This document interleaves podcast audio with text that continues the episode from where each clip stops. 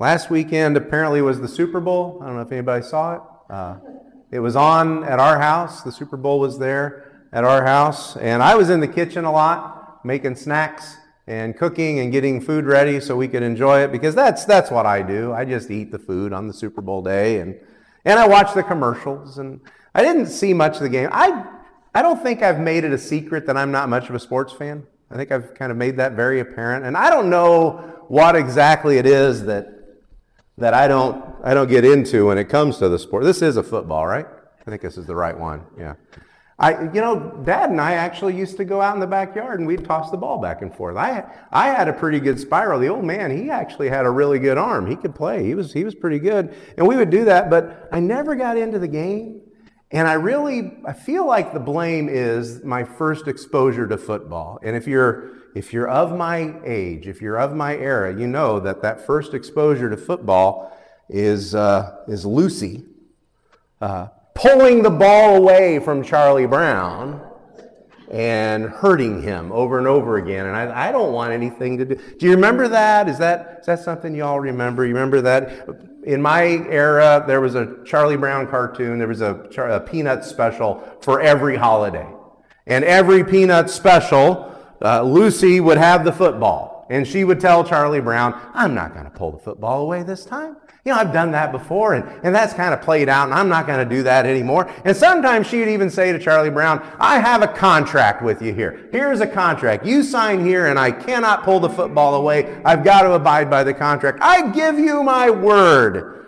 And Charlie Brown would mutter to himself, and he'd sign that contract. Well, she's got a contract. She can't pull it away this time. It's going to have to work. And Lucy would sit there and hold the football, and Charlie Brown would come running, and at the last second, whoa, and ugh, and bap.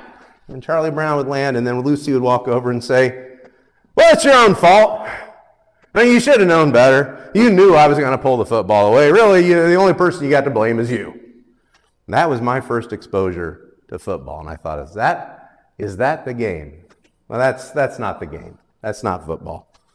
That may be life sometimes, though. Feels like someone yanks the football away from you. Maybe you might even think that that, you might even think that feels like God sometimes. Like He's promised us, I'm going to take care of you. He's promised us, I will never abandon you. I will never leave you. I will never forsake you. And we trust Him. And He's there with the football. And then all of a sudden, something, something hard hits our lives. We get sick. Someone we love passes away. And God said, I will never leave you. I will take care of you. And it suddenly feels like He's just pulled that football away. Life gets hard. Life tumbles in, and we wonder, is it our own fault? Does God stand there and say, You should have known better. You should have known not to trust me. The things were going to get hard. You, you should have known this is really your own fault. Maybe you've been there once. Maybe you've been there twice. Maybe you've been there a few times. Maybe there are long nights where you still wonder, is God really there? Does he, does he actually care? Is he worthy of my love? Is he worthy of my trust?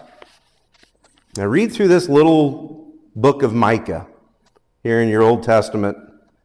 And Micah, Micah has this message for people who were hurting because life was hard and life was going to get worse for them. And I wonder if they felt that way about God. I wonder if they wondered if God really actually cared for them. I read Micah's message for them, and they had reason to wonder whether or not God cared. We're in Micah chapter 2 today. If you want to follow along in those blue Bibles, this is real easy. It's page 777. You got to remember that, right? 777. If you've got a if you got an iPhone or some other device and you have the Bible app, you can find most of my scripture references there on the Bible app today. Micah's message to his people is difficult. Israel is the kingdom to the north, and their leaders are, are, are just horrible. Uh, Micah is in the kingdom to the south, which has Jerusalem. He's in Judah, and most of their leaders are pretty horrible too. The leadership have failed the people. They have failed, the leaders have failed to live godly lives. They have failed to live up to the character of God. And Micah has to remind them all in Micah chapter 6, that verse that we've come back to many times. Micah verse, chapter 6, verse 8.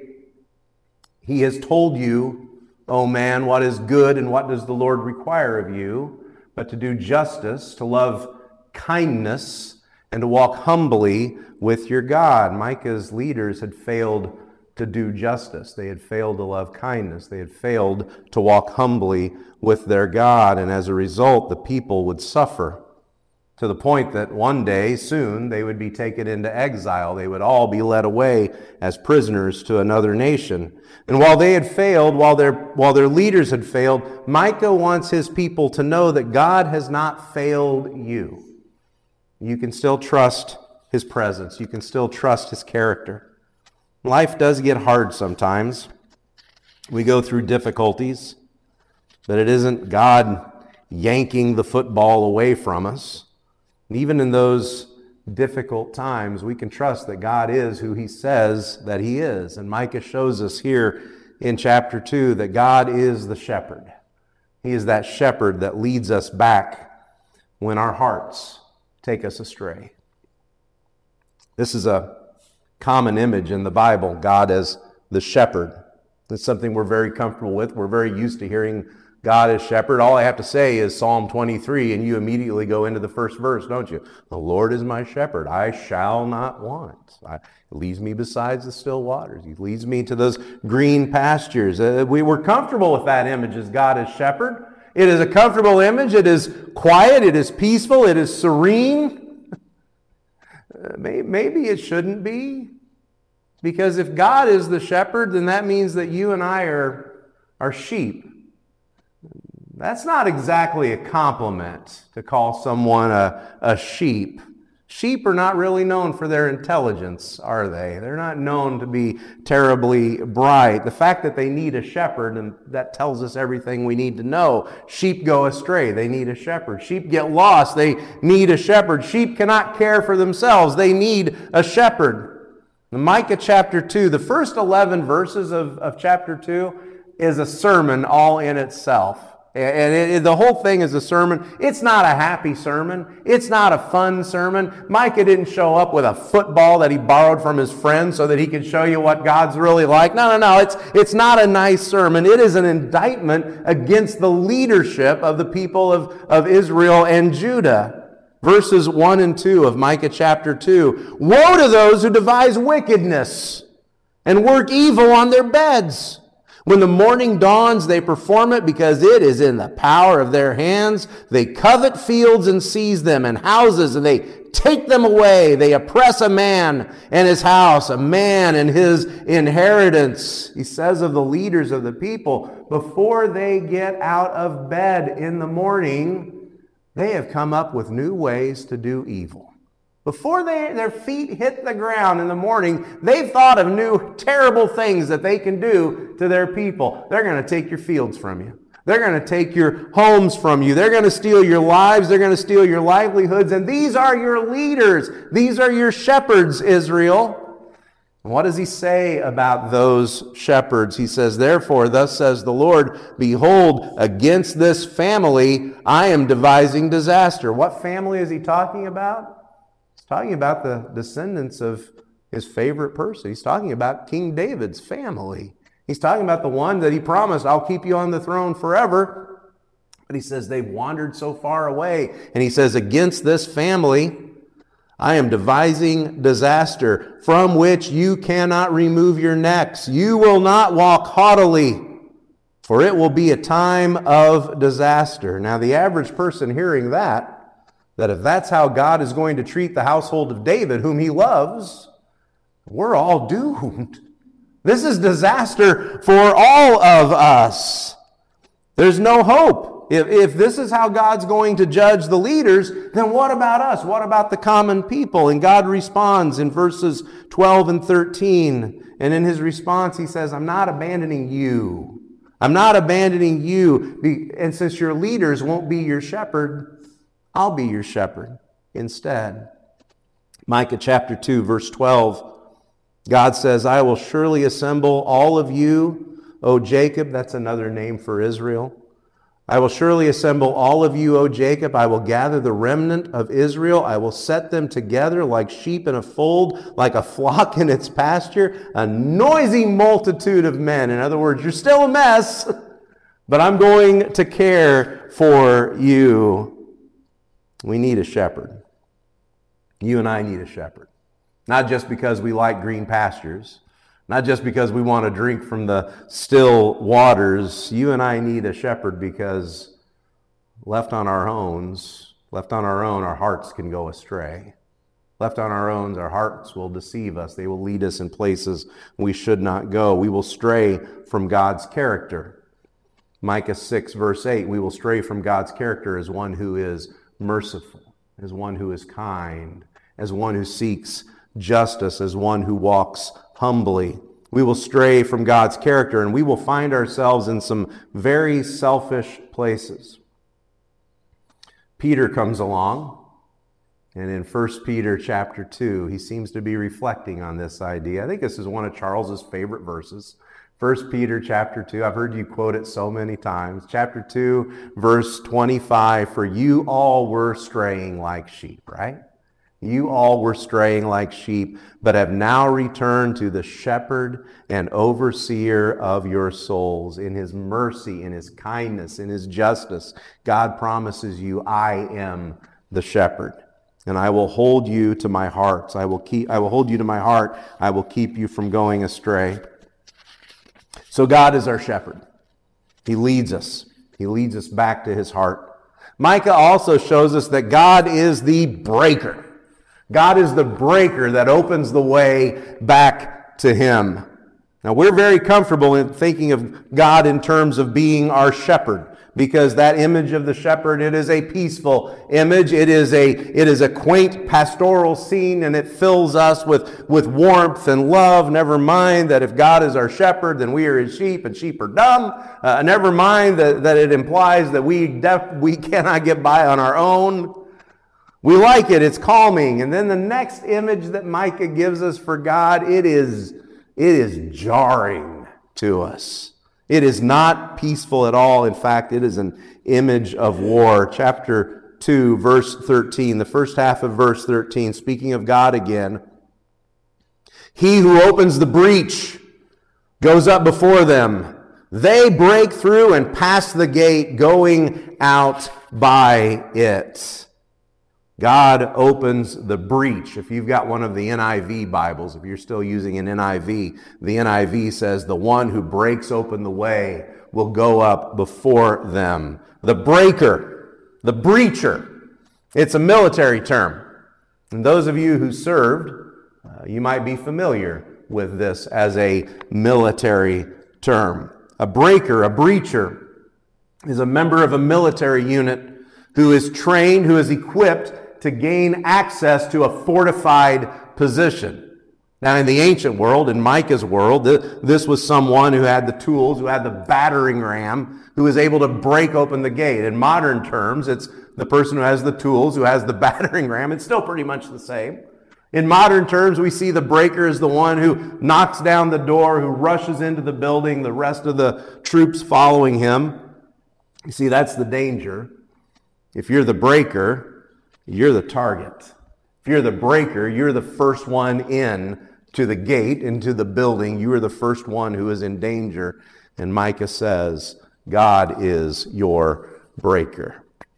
He breaks open the gate, He goes before you. What gate is He opening? You know, as Micah lays it out, I see the, the gate that He's opening is the gate that leads us back to God the gate that's held us back, the wall that has held us back from going back to God. and maybe you've built that wall yourself. Maybe you've built that wall. Maybe for some it's an addiction that puts a wall up between us and God. For others it's a it's a sin it might even be a hurt. You were hurt and you said, I am not going to be hurt again. And so you built a wall and you said, no one gets through here. No one is going to hurt me again, including God. You go back up into Micah's sermon, and he says of those leaders in verse 10, chapter 2, verse 10, he says, Arise and go, because this is no place to rest.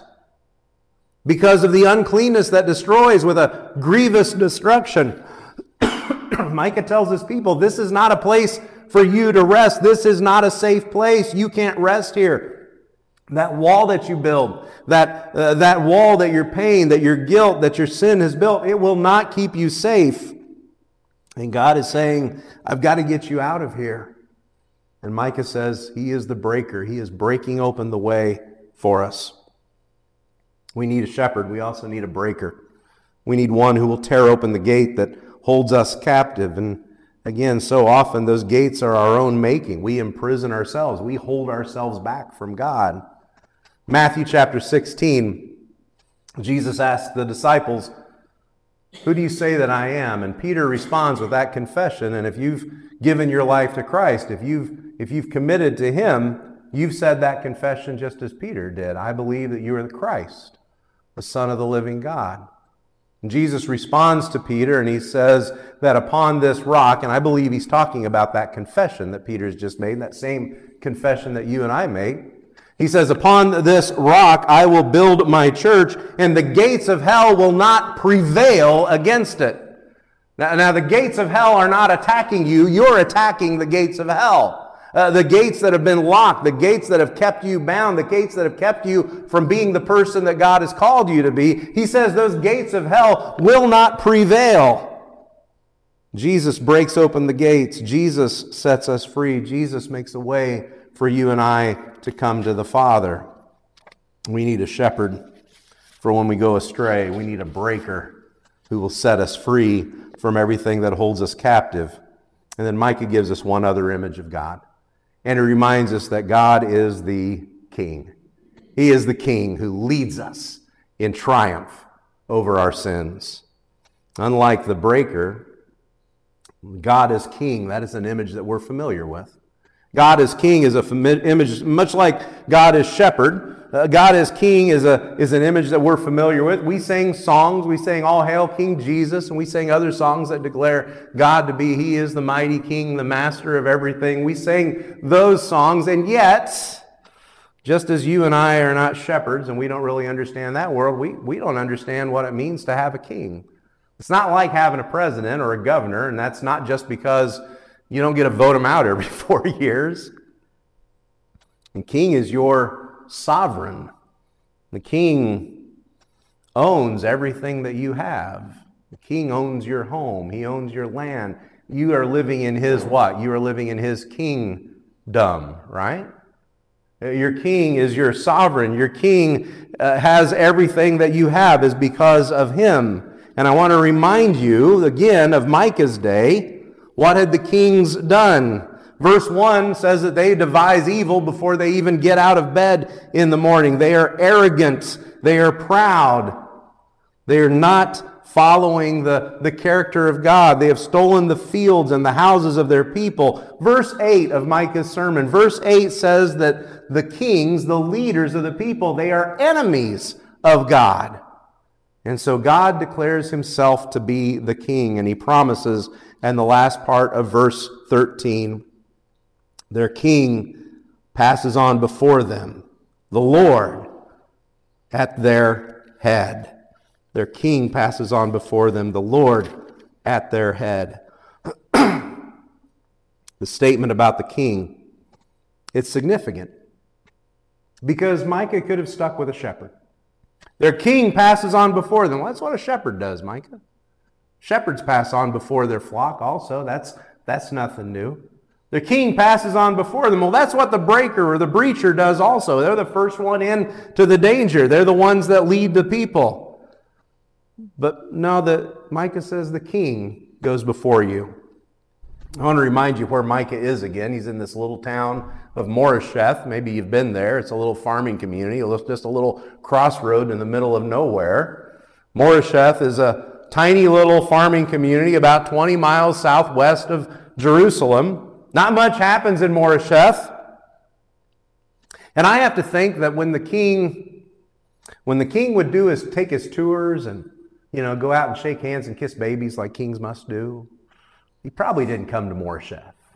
And probably weren't very many people in Moresheth that, that had ever been invited to the palace for dinner. They, they probably were just ignored by the king. Micah says, God is your king, and he is near to you. He is with you. He is leading you.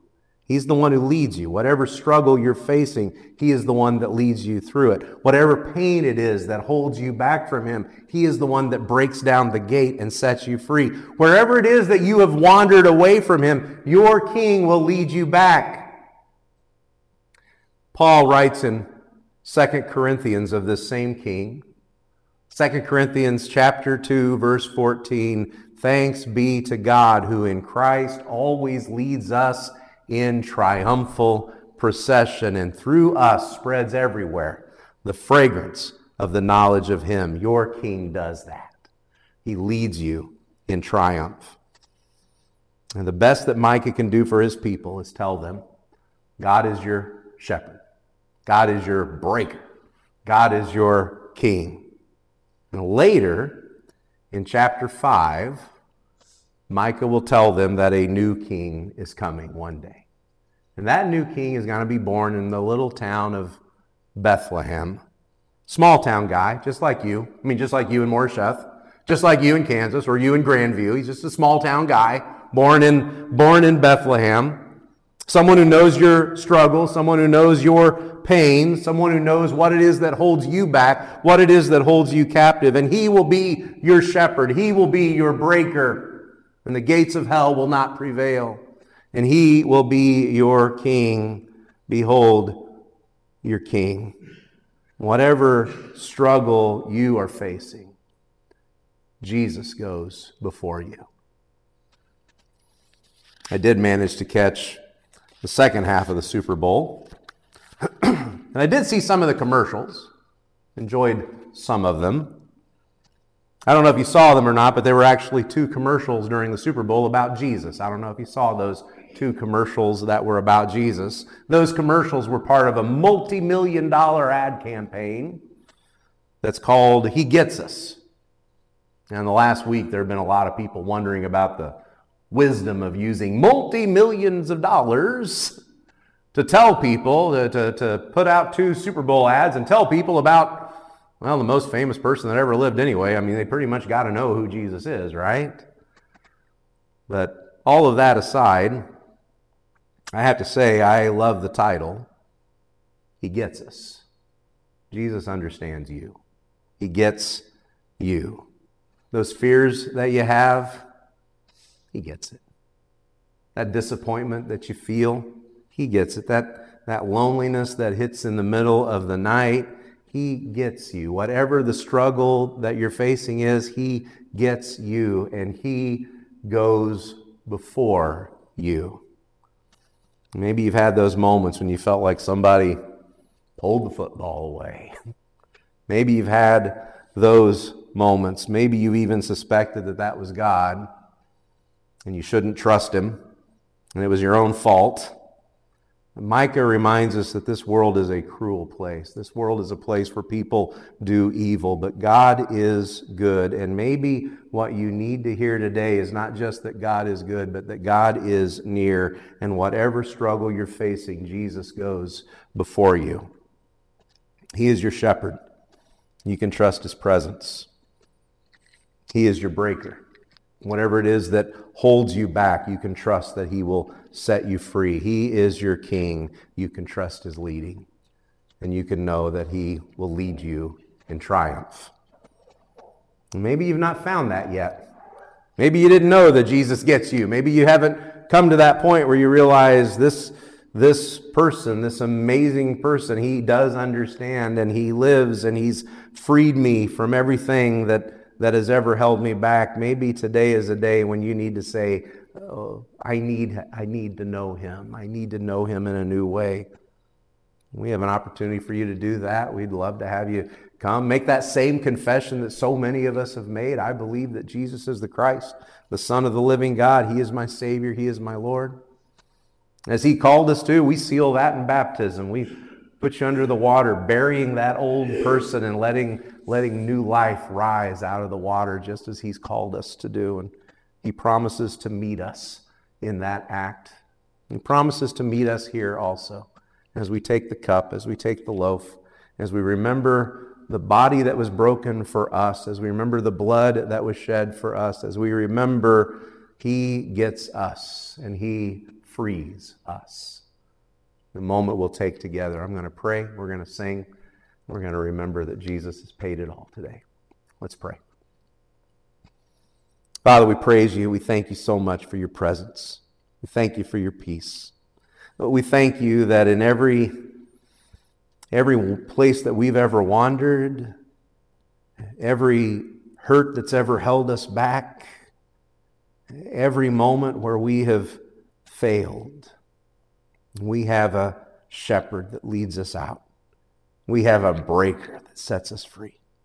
We have a king that leads us in triumph. And his name is Jesus. and He gets us. He gets our deepest needs. We thank you for this, this bread today that reminds us that His body was broken for us, this blood, that, or the cup that reminds us of the blood that was shed for us. We thank you that we can know Him, that we can trust Him. And today we, we come near together to meet Him again. Thank you for meeting us in this moment. It's in Jesus' name we pray. Amen.